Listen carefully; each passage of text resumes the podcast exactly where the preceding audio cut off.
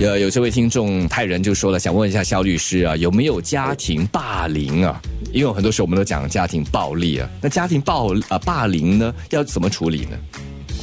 当然，这个就要像刚才金云所讲的话，就妈妈就骂我们，然后你站那边啊，就把咱们兄弟姐妹的分开一边，这个，然后就说，哎，怎么这么这么坏蛋，欺负弟弟啊妹妹的？这个当然，如果严格来讲，也算是霸凌嘛，因为上级对下级的 这个地位的悬殊嘛。可是，可是你从出发点，这个是教育的啊，从教育孩子，这个就没有存在这种，呃，这个所谓霸凌的这个意图，嗯啊，就不构成这样的一个行为。不过。家里确实有很多，新加坡也有很多这种案子，就是说父母亲啊，或甚至就是长兄或长这个姐姐啊的欺负这个，甚至有的妹妹也会欺负啊哥哥姐姐的有这种情况。啊，嗯，就是有有已经有家暴情况，就是言语上给这个非常恶毒的这种呃行为啊。啊，这个就升文成是一个家暴，这样呃有关方面受害者呢，如果自己不行的话，我通过其他家人或通过社会。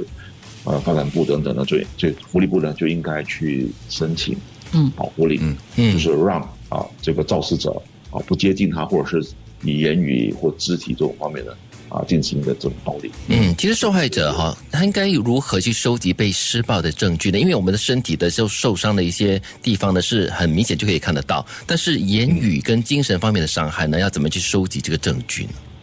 这也是我们科技现在发达的好处了，从录像啊的等等，你都可以录音、录像，偷偷的拍下来，啊等等，啊这些都是可以。另外一种方式就是在有家人有，当然很多时候是发生在这个家人不在的情况底下了。在这样情况底下，可能如果没有办法及时的录下这种呃犯罪的过程等等，马上及时报警，当时当下在警方做的这种口供呢，就是一个非常有力的证据。其实办公室里面。都装有 CCTV 的嘛？如果是涉及报警的报案的话，对警方通常就会从那里呃拿取的所需要的一些证据，对的嘛。不过想问一下肖律师啊，呃，有听众了托尼就说，遇上被霸凌的时候，一定要做出反击。好比如对方打了你的左脸，你一定要立即遏制，或让对方知道，哎，你不可以再下打我的右右脸了哈。所以啊，如果我反击的话，别结果造成这个。加害人也受伤啊，他反而反告回我，所以这个算是两败俱伤，对吗？对呀，所以心灵上我们是说，当然从我的私人的那种感觉呃那个出发点，对对对，这个是好，这个自卫是好事哈。当然当自强，当自强。不过你如果反手之后，却反而伤害到对方，我们也很多，当当然在学校没做处理这种方式可这这种问题，可是在职场上，我们确实是在遇到这种很多问题，就是受害者反而后来被提中。提提到那个被供上法庭，因为他这个出手伤人的时候呢，伤到对方。嗯，哦，当然也有，就是说两人扭成一团，变成是打架，afraid，哦，扰乱公共秩序啊，打架的形式，就两方都被供上法庭，也是有的。嗯，所以我们要自卫，我们也是要很小心考虑自己的一个把持一个度，是啊，要不然自己变成是也是。呃，肇事者之一。对，秋霞就说了，他听身边的一些朋友的孩子就诉说，在兵营里面被呃狱友啦，还有一些呃上位上司哈，呃，在言语还有肢体动作上的恐吓对待，然后在恐惧跟耐受之下呢，不知如何是好。请问呃，就是肖律师，这应该算是霸凌？呃，应该要去怎么样去面对跟处理好呢？这是锻炼，这个当然是锻炼。通过这个，啊。这肯定是呃，这个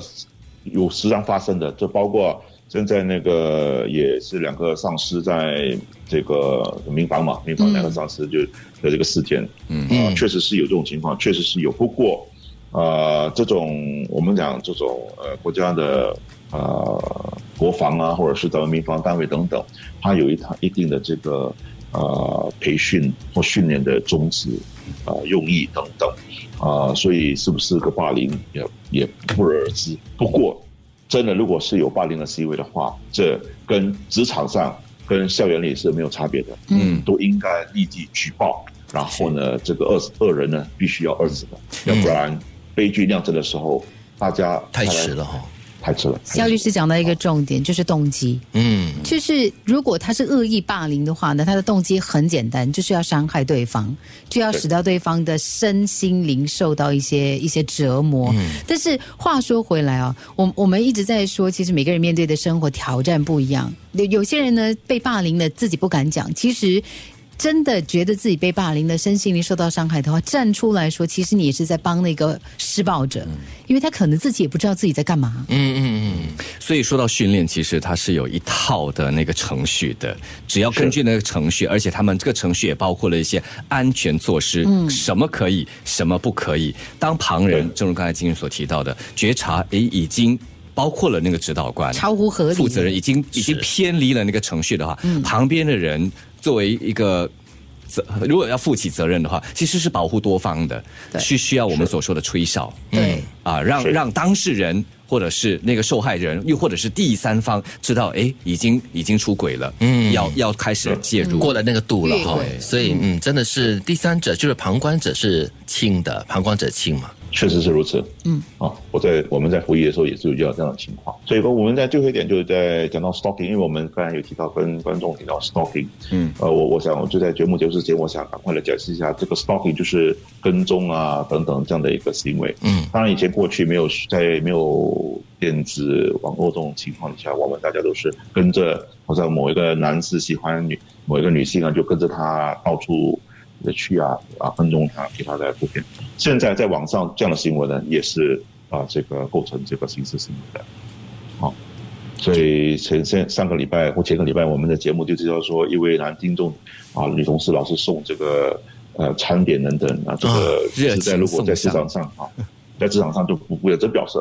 这个这个这个可能爱意吧。啊，不过如果升温到如果是呃从这个社交平台啊，等等啊，都一直在跟踪他、追踪他，表示一些这个对他的一些好意等等，这个可能变成是一个